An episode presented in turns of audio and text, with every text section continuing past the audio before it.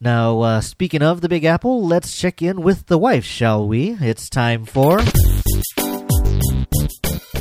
The Pith of Pop, the podcast edition with my soft and sweet wife, Jen.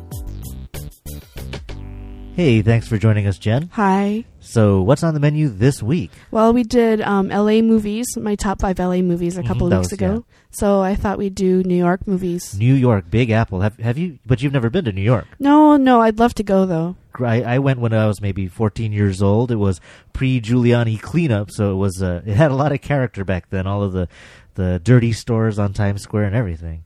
All right, top five New York movies. Well, first, before I get into it, I'm just going to say there are no Woody Allen movies. uh-huh. on Well, my list. Yeah, but he's Mr. New York. Well, that's that's all he does, you know. So I think he's he's disqualified and besides there aren't really any Woody Allen movies I love a whole lot. Yeah, you So- either love his stuff or or you don't. Okay, so number five on the list, Working Girl. Working Girl. That uh, I keep getting that one confused with Pretty Woman. Who, what was that about? Um, this is the one where Melanie Griffith plays a temp named Tess, and she ends up in the company that is run by Sigourney Weaver, and Sigourney Weaver hires her as her assistant.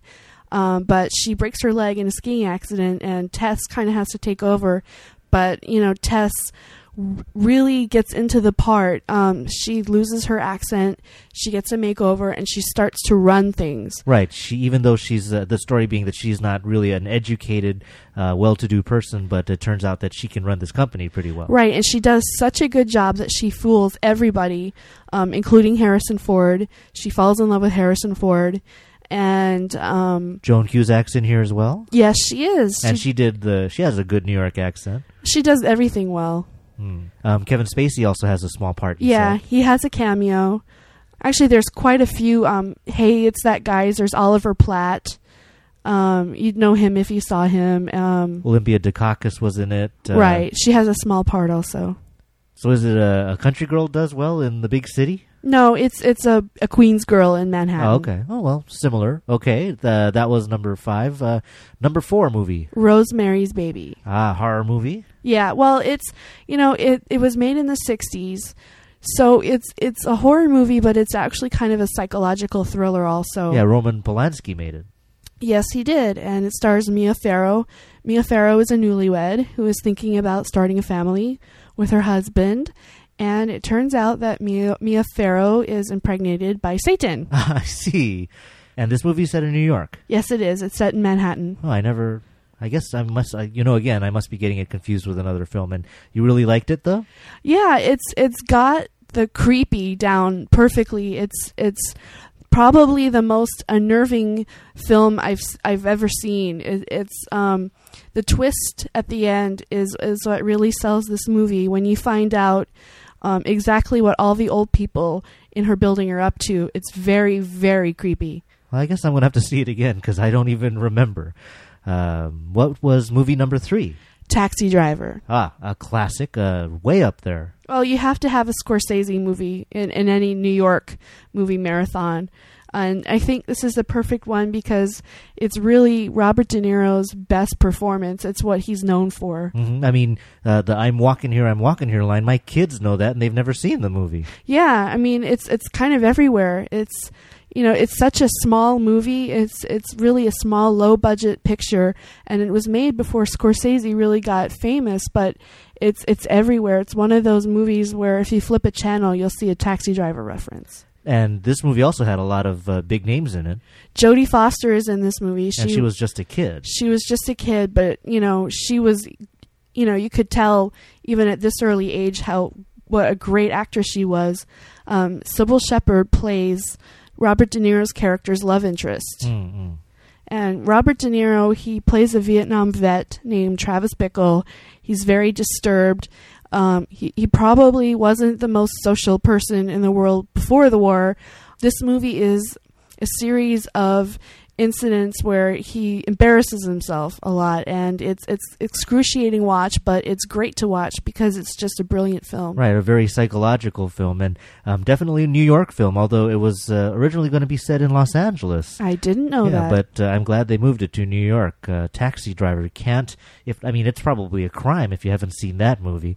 Um, number two, Ghostbusters. ah, Ghostbusters. That that was a great film. Nobody steps on a church in my town. That's right. A New York movie, to be sure, and uh, just hilarious and scary at the same time. Yeah, there's there's actually genuinely creepy parts in it, but you know, I watch it just for the the great dialogue and the brilliant lines and and Bill Murray. Oh, yeah, definitely Bill Murray. I mean, uh, this movie actually kind of did it for a lot of the actors that were in it. I mean, as a group, it was kind of hard to separate them in your head. Uh, Bill Murray, Dan Aykroyd, uh, Harold Ramis, Rick Moranis.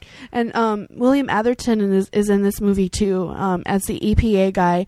He was the nosy reporter in Die Hard. And wasn't he also in Real Genius? Yeah, he was. He always plays that same kind of character. Yeah, but you know he he's really fun to watch because he seems to take such joy in in playing you know bureaucratic jerks. And as you said, it's brilliantly written. I mean, um, it was probably one of the most quotable movies of that decade. But you know it's not just the quotes. You know it's a lot of really funny parts, but they're very well written together, and um, it's it's a classic. I think if you have to even just sit down and watch a bunch of comedies, this this has to be in there. Absolutely. I mean, I loved it. I think I was 10 when it came out, and, you know, I had all of the Ghostbusters toys and merchandise. I had a big tub of slime that my mom hated.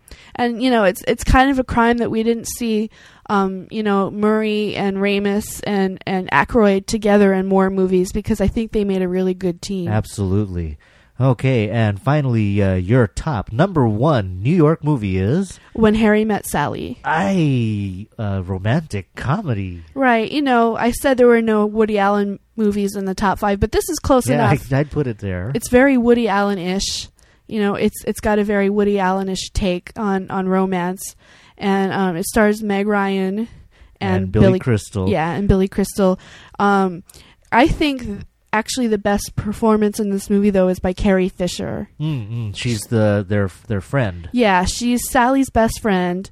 Um, there's a really great part where Harry wants to introduce his best friend to Sally, and Sally wants to introduce her best friend to Harry, but it doesn't work out the way the the two best friends end up- end up going home together. Right, right. But um, this this movie has as many good quotes I think as Ghostbusters. Oh, definitely, and uh, and I'll have to admit, you know, um, I would roll my eyes when you would watch this movie and kind of walk away. But after I'd actually sat down and gave it a few more uh, tries, I started enjoying it. I found myself quoting it as well. But um, you know, as far as chick flick movies kind of go, I, this is one of the better ones. I really don't.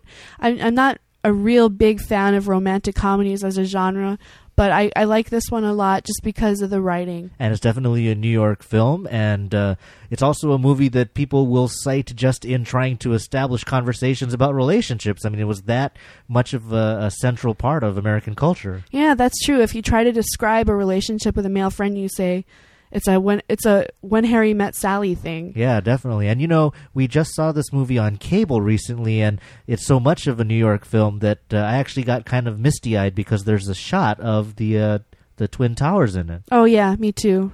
Well, all right then. Uh, so, what were your top five Big Apple films? Number five is Working Girl. Number four is Rosemary's Baby.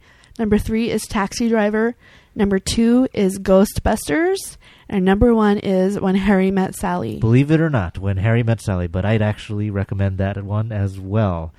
Okay, well, I mean, I'd be curious to see what other uh, location based movie lists you come up with. I'm working on a London one now. Okay, well, we'll uh, listen for that. Thanks for joining us, Jen. My pleasure.